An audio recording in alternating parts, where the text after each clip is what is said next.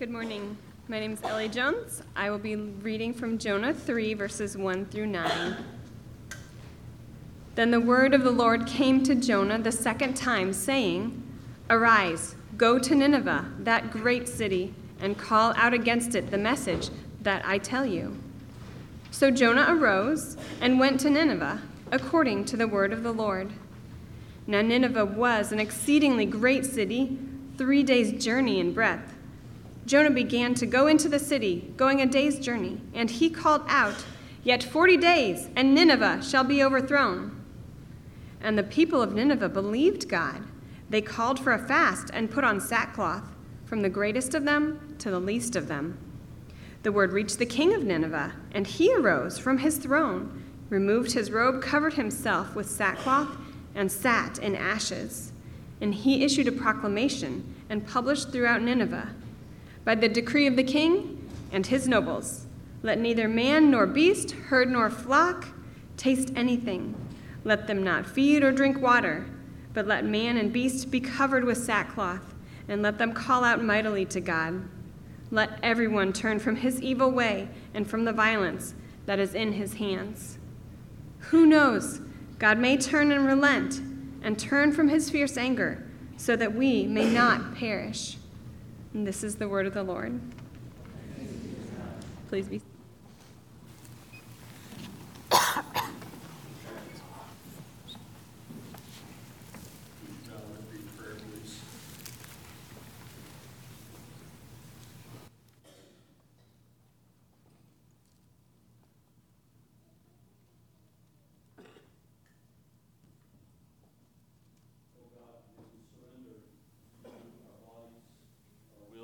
our dreams, our gifts, our possessions to your eternal purposes.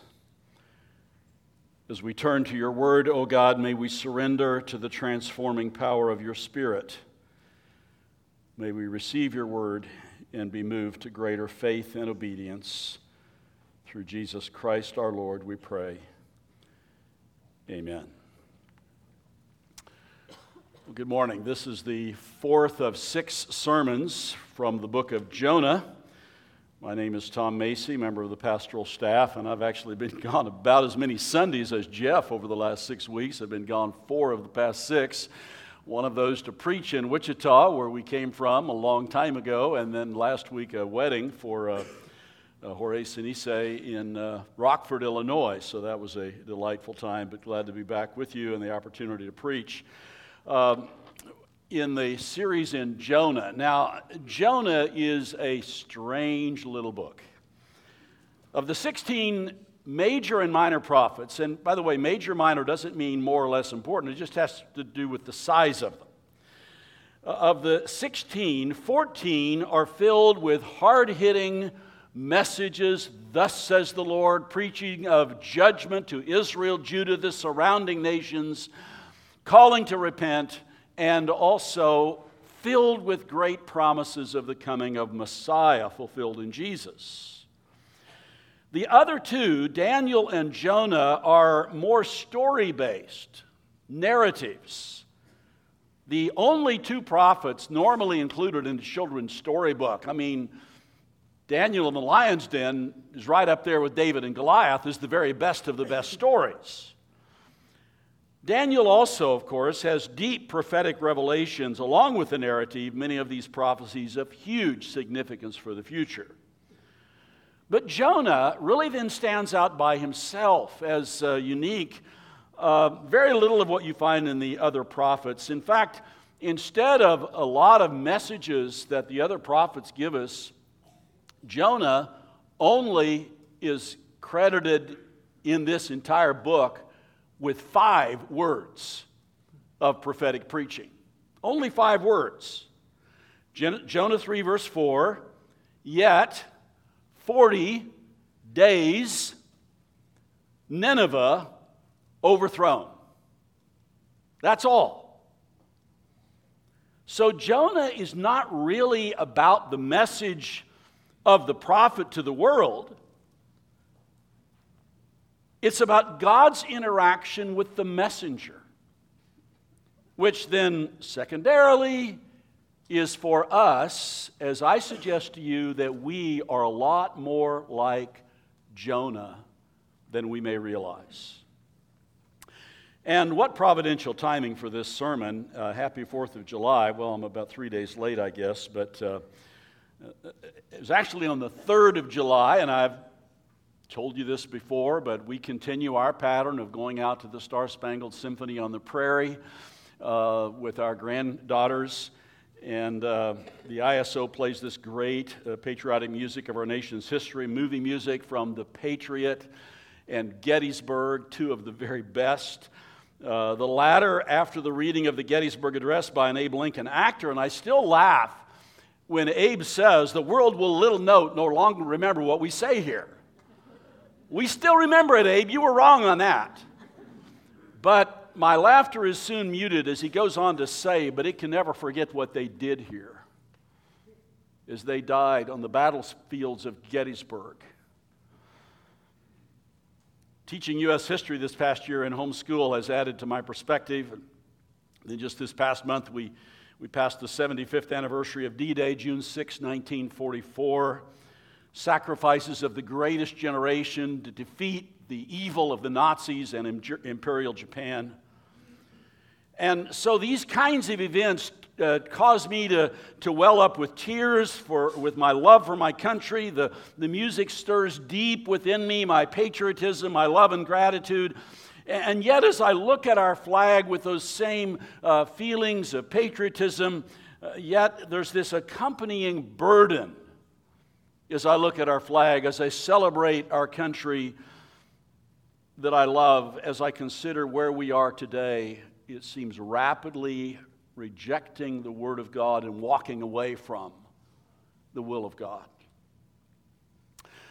Now, some of you are saying, I thought this was supposed to be a sermon about Jonah. I think you got lost.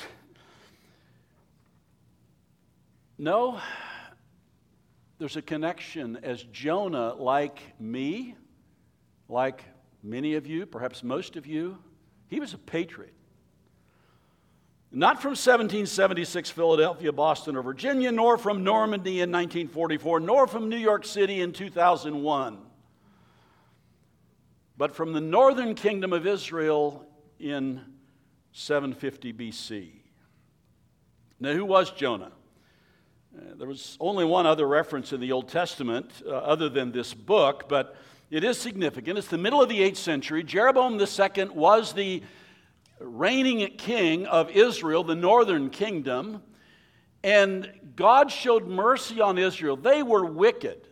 Every king they had was wicked.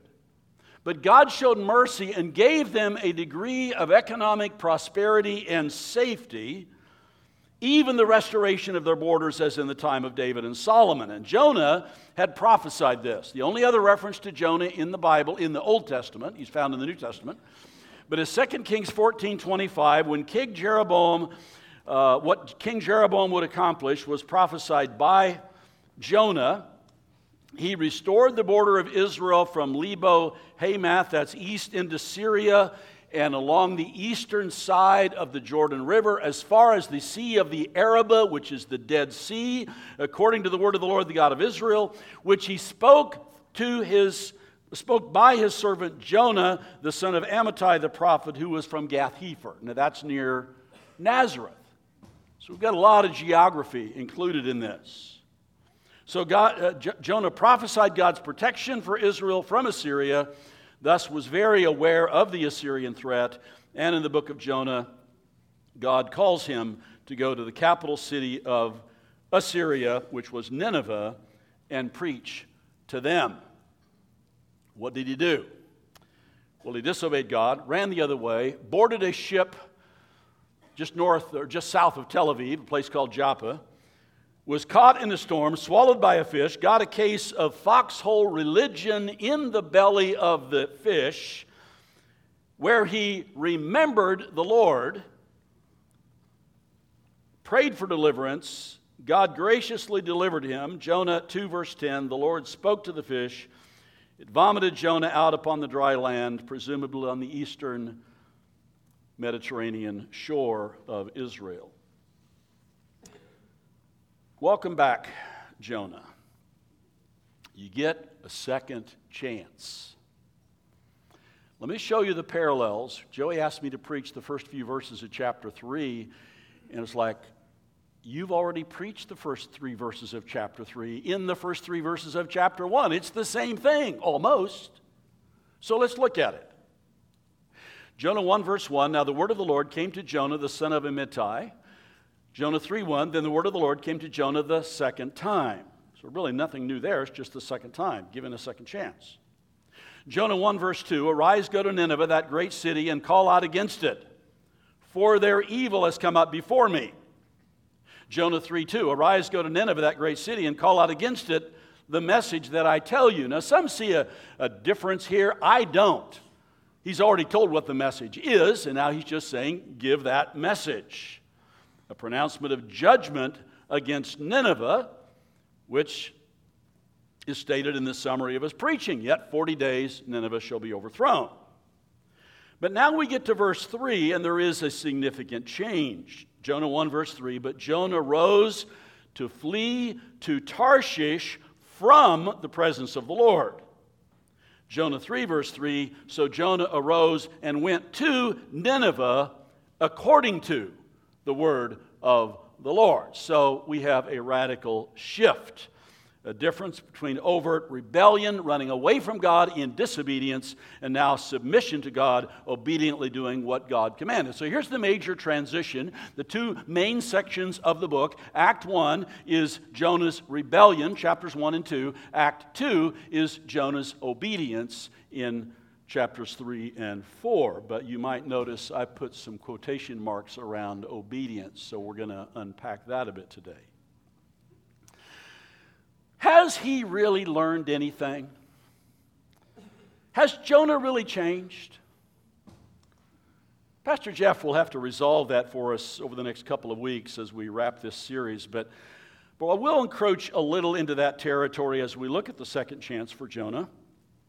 The outline is almost the same as Joey gave us in chapter 1 uh, the man, the mission, and the ministry instead of the mutiny, which he had in chapter 1. And so, briefly, let's look at the man again. How has he changed? How has he been affected by marinating for three days in the juices of the large sea animal's digestive tract?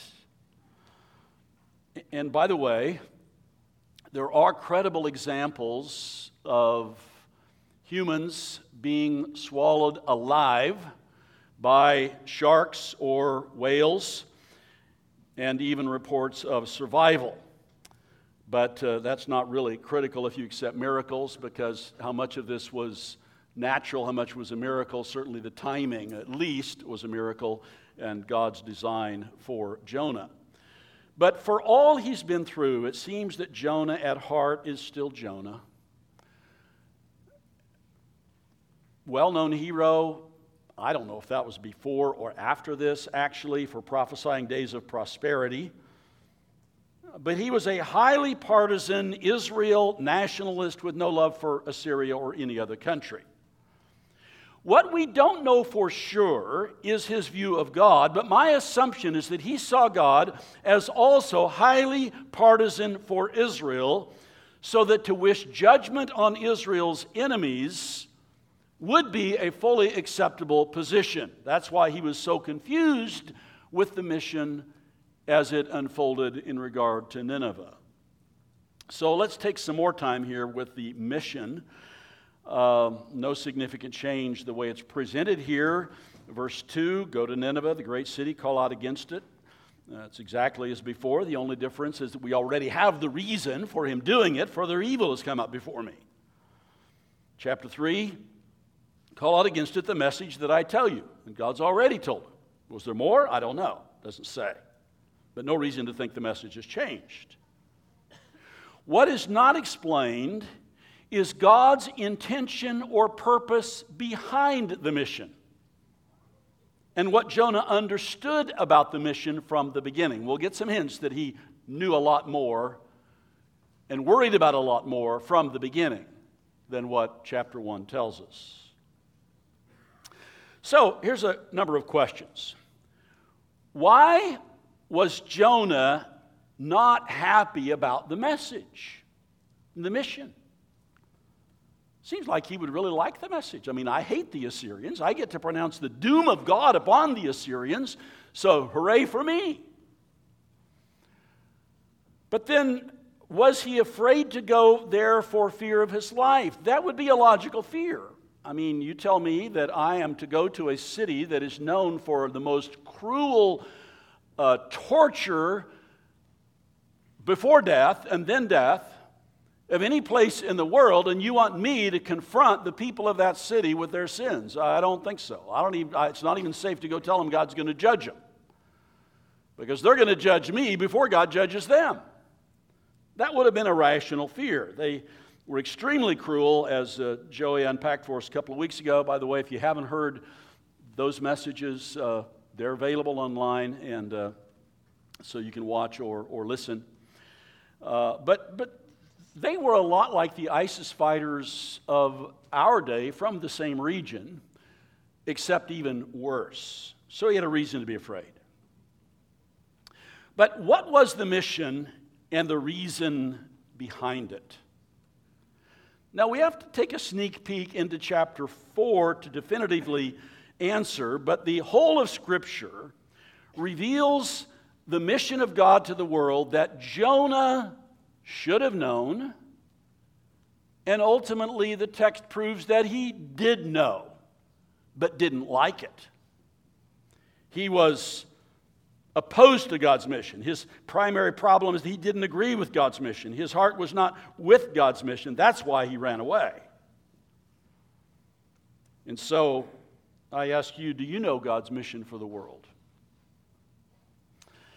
The Great Commission of Jesus is to make disciples of all the nations, but that's not original to Jesus, the man on earth, in Matthew 28 19. It goes back more than 2,000 years before that to Abraham. Uh, to Abraham in Genesis 12, God says, I'll make you into a great nation. I'll make you, I'll bless you and make your name great, so that there's a reason behind it. It's not just going to bless this guy because I like him. I'm going to bless you so that you will be a blessing. I'll bless those who bless you, him who dishonors you, I will curse. And in you, all the families of the earth will be blessed. That's a foundational programmatic text for the whole Bible. God's mission from the beginning has the whole world in mind all people groups, all ethnicities, not just Israel. Israel was to be a witness of God's mission, an instrument of God's mission to bless the whole world. So, from bookend to bookend of the Bible, Old and New Testament, God's mission, and I'm just going to focus now on the bookends of the Old Testament for a moment. A thread runs through it all. Malachi 1:5, great is the Lord even beyond the borders of Israel. Malachi 1:11, my name will be great among the nations. Psalm 48, like your name, O God, your praise reaches to the ends of the earth. Psalm 67, may the people praise you, O God, may all the peoples praise you. Isaiah 45, turn to me and be saved, all you ends of the earth. Before me, every me, knee will bow, by me, every tongue will swear. Where have you read that before? Philippians chapter 2. Isaiah 49, listen to me, you islands. Hear this, you distant nations. It is too small a thing, too narrow a vision for you, Israel, to be my servant.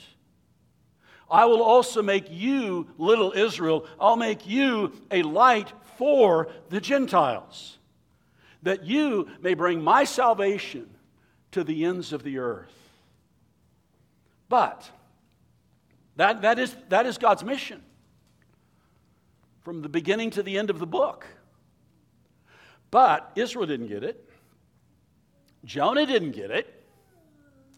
The early church didn't get it. Far too much of Christendom today doesn't get it. Peter, he had to go through radical retraining, very painful experiences to deal with deeply held convictions and practices that, that had to be shaken for him to understand the mission. Paul got it much more quickly, it seems. He called it the mystery that Gentiles would be included in the family of God and fully included with Jews and Gentiles in God's family. I love it when I'm preparing a message and whatever God has for me in my regular planned reading for the day or the week just pops out and relates to what I'm planning to preach. This time it was Colossians. Colossians chapter 1. Paul writes, according to the stewardship from God that was given to me for you, so this is missional for sure.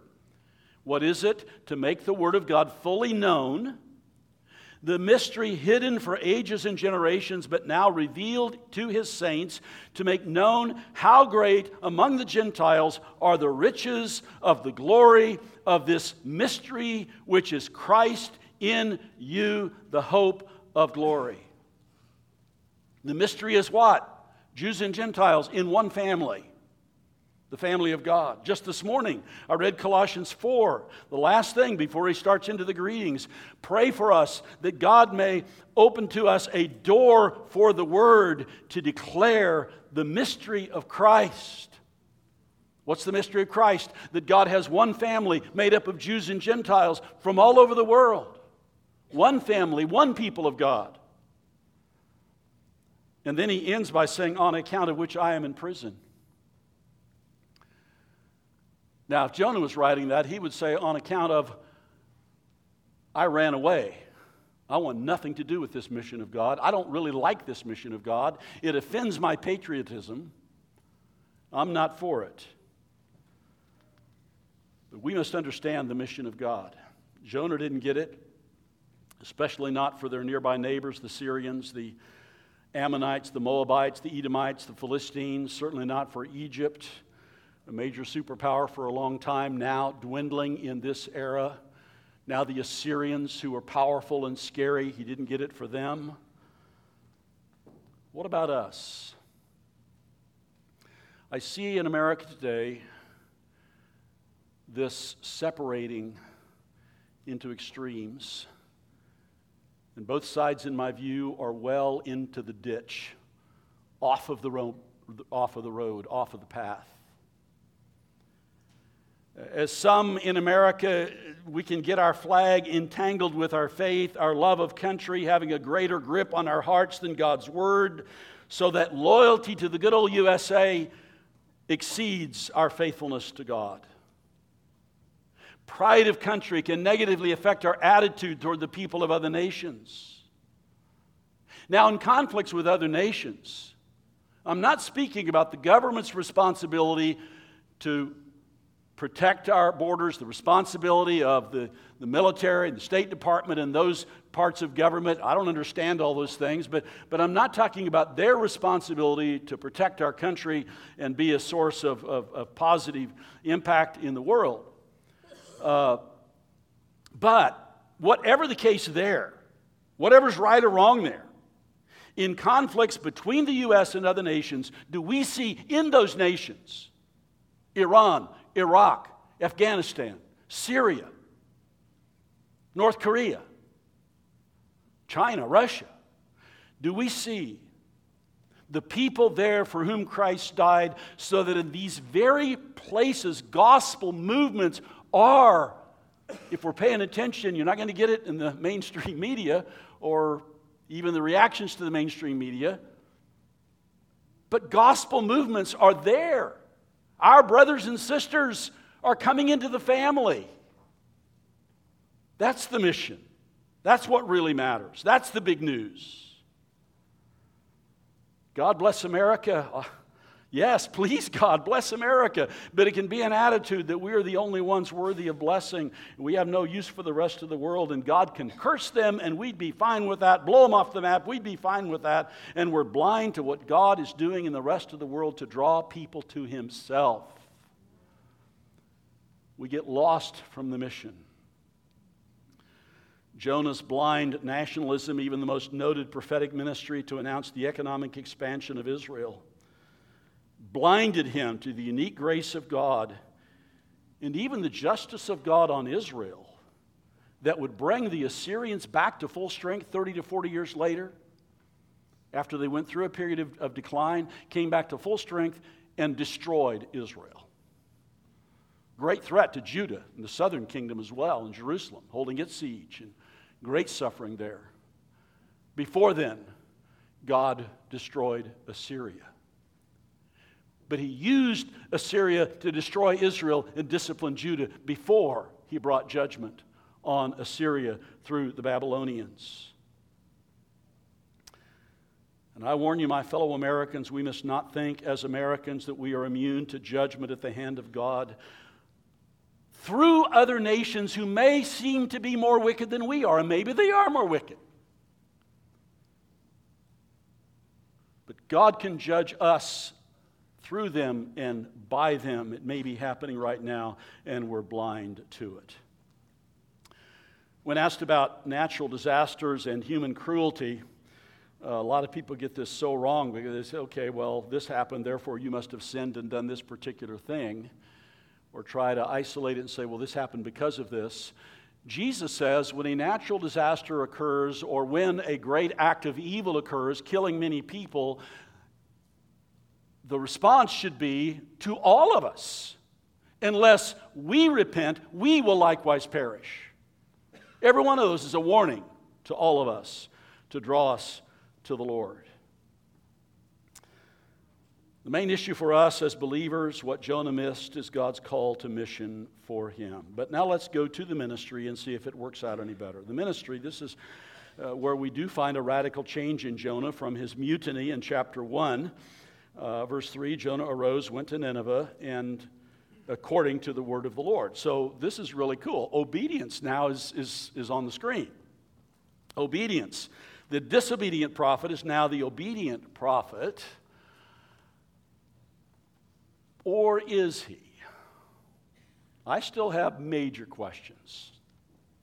Take a closer look. Just quickly, to not ignore this piece, though it's not the most important part, but Verse 3 says, Now Nineveh was an exceedingly great city, three days' journey in breadth. The translators have really struggled with this. Literally, it's a three days walk. And uh, so it, it's a little hard to figure out what it actually means. Uh, NIV, the original 84 version of Is It required three days. NIV 2011, the revision, it took three days to go through it. Uh, so, what is it? Various possibilities, and I'm not sure. Three days to walk across it? Well, that's problematic because estimates are that it shouldn't have taken more than one to three hours to walk from one side of the city to the other as you look at where the city walls were. So that's probably not what it means. Three days to get to it. Well, Jonah was spit up on the shore, Mediterranean shore, and he had at least four to six weeks of walking to get to Nineveh, so that doesn't make sense. Couple that I think are more likely to walk the greater Nineveh area. If I say Indianapolis, what do I mean? If I say Chicago, what do I mean? Do I mean the actual city limits? In Indianapolis, primarily Marion County, or do I mean greater metropolitan Indianapolis? You know how big that is? 11 counties. There's a lot of farmers in Indianapolis by that record. But they, they spoke of the, the, uh, the, the district the administrative district of Nineveh. That could have been a three days journey to go from one side to the other. Or another possibility that I, I certainly entertain positively is that to go through street by street, three days to saturate the city with the message from God. In my view, it's not just walking rapidly from one side of the city to the other, it's walking through the city from place to place to get a crowd and announce God's judgment, announce God's warning. I think that is certainly a likely possibility. But either way, it's not critical to the message. Verse 4 Jonah began to go into the city, going a day's journey, and he called out, Yet 40 days, and Nineveh shall be overthrown. So we have now the preaching.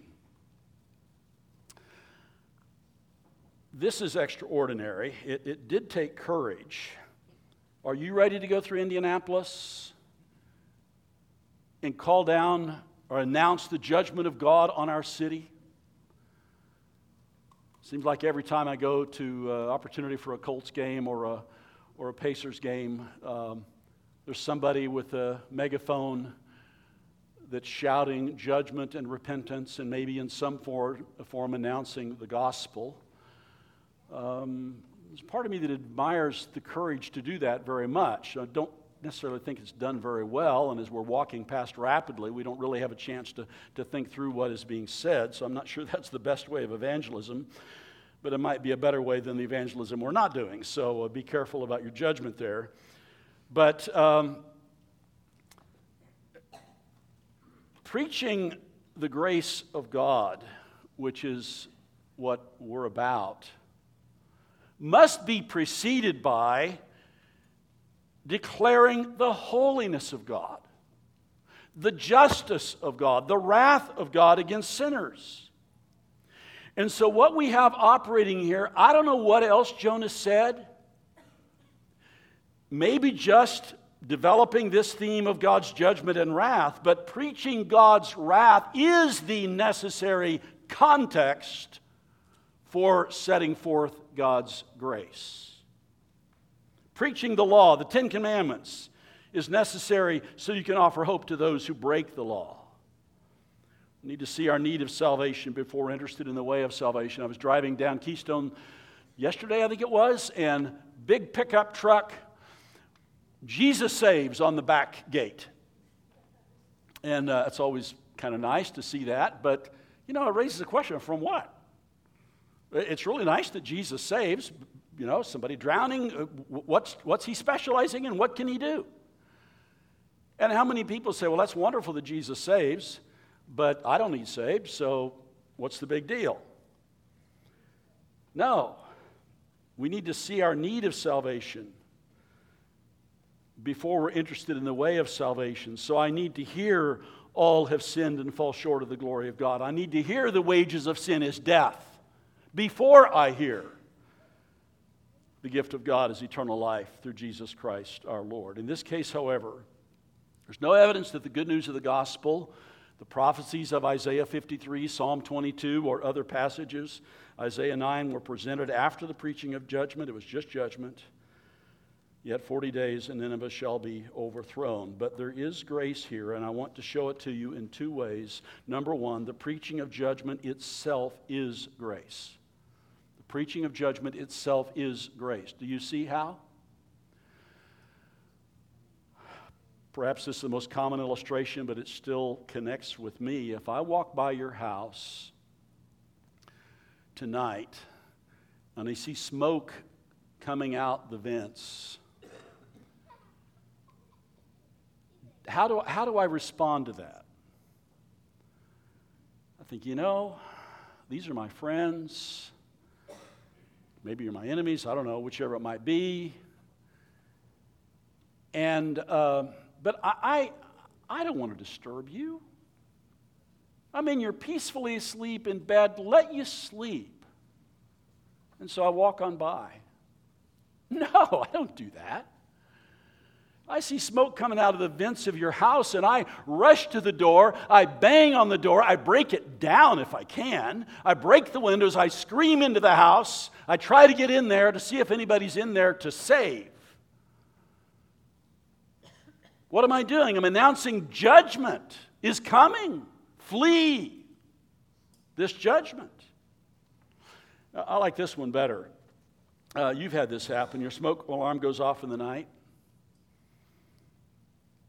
You've had that happen, haven't you? Unless you haven't changed the batteries for 10 years, then it doesn't bother you at all. but the smoke alarm goes off in the night. Chirp, chirp. It's really not the alarm, it's just telling you your batteries are dead. You didn't change them the last time the clock changed like you're supposed to do it. And so you curse the alarm, you get up, you pull the batteries out of it so it'll be quiet the rest of the night. You don't worry about it, you go to bed and then you forget about it the next day. So that's why you don't have any smoke alarms working in your house today. You might want to check into that. But if that smoke alarm really goes off, you don't curse the alarm, you bless the alarm for waking you up and giving you a chance to save your lives. Preaching the wrath of God is itself an act of grace. Second evidence of God's grace is the 40 day warning. God doesn't owe me, owe, me a warning. He doesn't owe Nineveh a warning. He could justly rain down, rain down, burning sulfur upon them as he did at Sodom and Gomorrah. But he warned them, gave them an extended time to repent. One of the great and glorious themes of the Bible is the glorious return of Jesus Christ. We're told to wait expectantly for him. But even in the first century of the church, Peter warned that scoffers will come in the last days with scoffing, saying, Where's the promise of his coming? They were mocking the idea of divine judgment. I've heard this before. Not happened yet, it's not going to happen. Here's Peter's response 2 Peter 3 5 to 10. For they deliberately overlooked this fact that the heavens existed long ago, the earth was formed out of water and through the water by the word of God, and that by means of these the world that then existed was deluged with water and perished. That's the story of Noah and the great flood. But by the same word, the heavens and the earth that now exist are stored up for fire, being kept until the day of judgment and destruction of the ungodly. Peter says, in light of that, do not overlook this one fact, beloved, that the Lord, with the Lord, one day is as a thousand years, a thousand years is as one day. The Lord is not slow to fulfill his promises, some count slowness, but is patient toward you, not wishing any of you to perish, but for all to come to repentance. But the day of the Lord will come. My friends, do not mock the preaching of God's grace, the preaching of God's wrath, because it is actually the warning that you might receive God's grace and give you the opportunity to repent. Whether 40 years of warning, some of you have had 40 years of warning and have continued to ignore it maybe more than 40 years of warning. God has been so gracious, God has been so patient. But the day of judgment will come. The Bible says today is the day of salvation. We don't know when that day ends. I can still say today is the day of salvation. I don't know about tomorrow. It may not be the day of salvation still available to you tomorrow. You might be dead before tomorrow. I don't know if you'll have tomorrow. Take the gracious warning of God's wrath seriously as an act of grace. And then finally, consider the response of the Assyrians. The people of Nineveh, Nineveh believed God. They called for a fast and put on sackcloth from the greatest of them to the least of them. What's described here is perhaps the most dramatic revival in history. It's hard to make a case of what really happened here in terms of was it a temporary turning away from their worst practices? Uh, was it a real belief in which they embraced Yahweh, the Lord, the God of Israel? Were some of them actually saved? I don't know. I think that's a stretch. At best, it was short term. It was only a few decades before Nineveh destroyed Israel, took up siege against Jerusalem, was herself destroyed 150 years later by Babylon. But regardless of the nature or extent of this revival, the immediate results are revealed in verse 10. When God saw what they did, how they turned from their evil way, God relented of the disaster that He had said He would do to them. He did not do it. And my friends, that is the grace of God. Jonah, who preached this great revival, gets angry. His worst fears realized. He wanted God's judgment to fall on Nineveh, but he anticipated for Jonah, this is Jonah's language now, not mine, he anticipated this disaster of grace. Isn't that an awful term? It is. But that's Jonah's thinking, this disaster of grace. He anticipated it because he references the character of God from Exodus 34 6, paraphrased in Jonah 4 2 and 3. I knew. It's like he's in the face of God. I knew that you're a gracious God and merciful, slow to anger, abounding in steadfast love, relenting from disaster.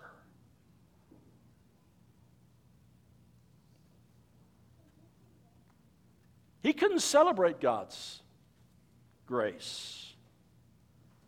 So, therefore, now, O Lord, please take my life from me, for it's better for me to live, to die, than to live. Well, Jonah's a mess. I'll leave him to Pastor Jeff to deal with.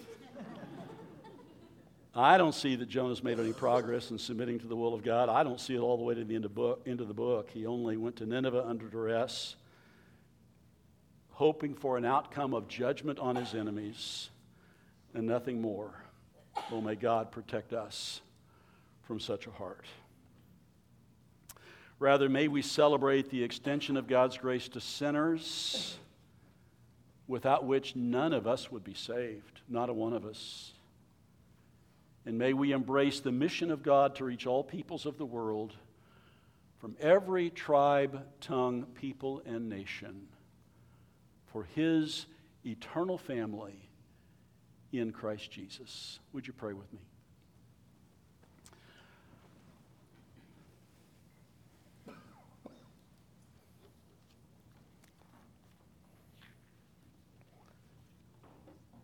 Oh Lord God, give us hearts of compassion like yours. In this matter, may we be men and women after your heart, O Lord, not willing that any should perish, but that all should come to repentance. And to preach the justice, your justice, God, and your wrath, God as a message of grace to be followed by the good news of the gospel. In Jesus Christ, we pray in his name. Amen.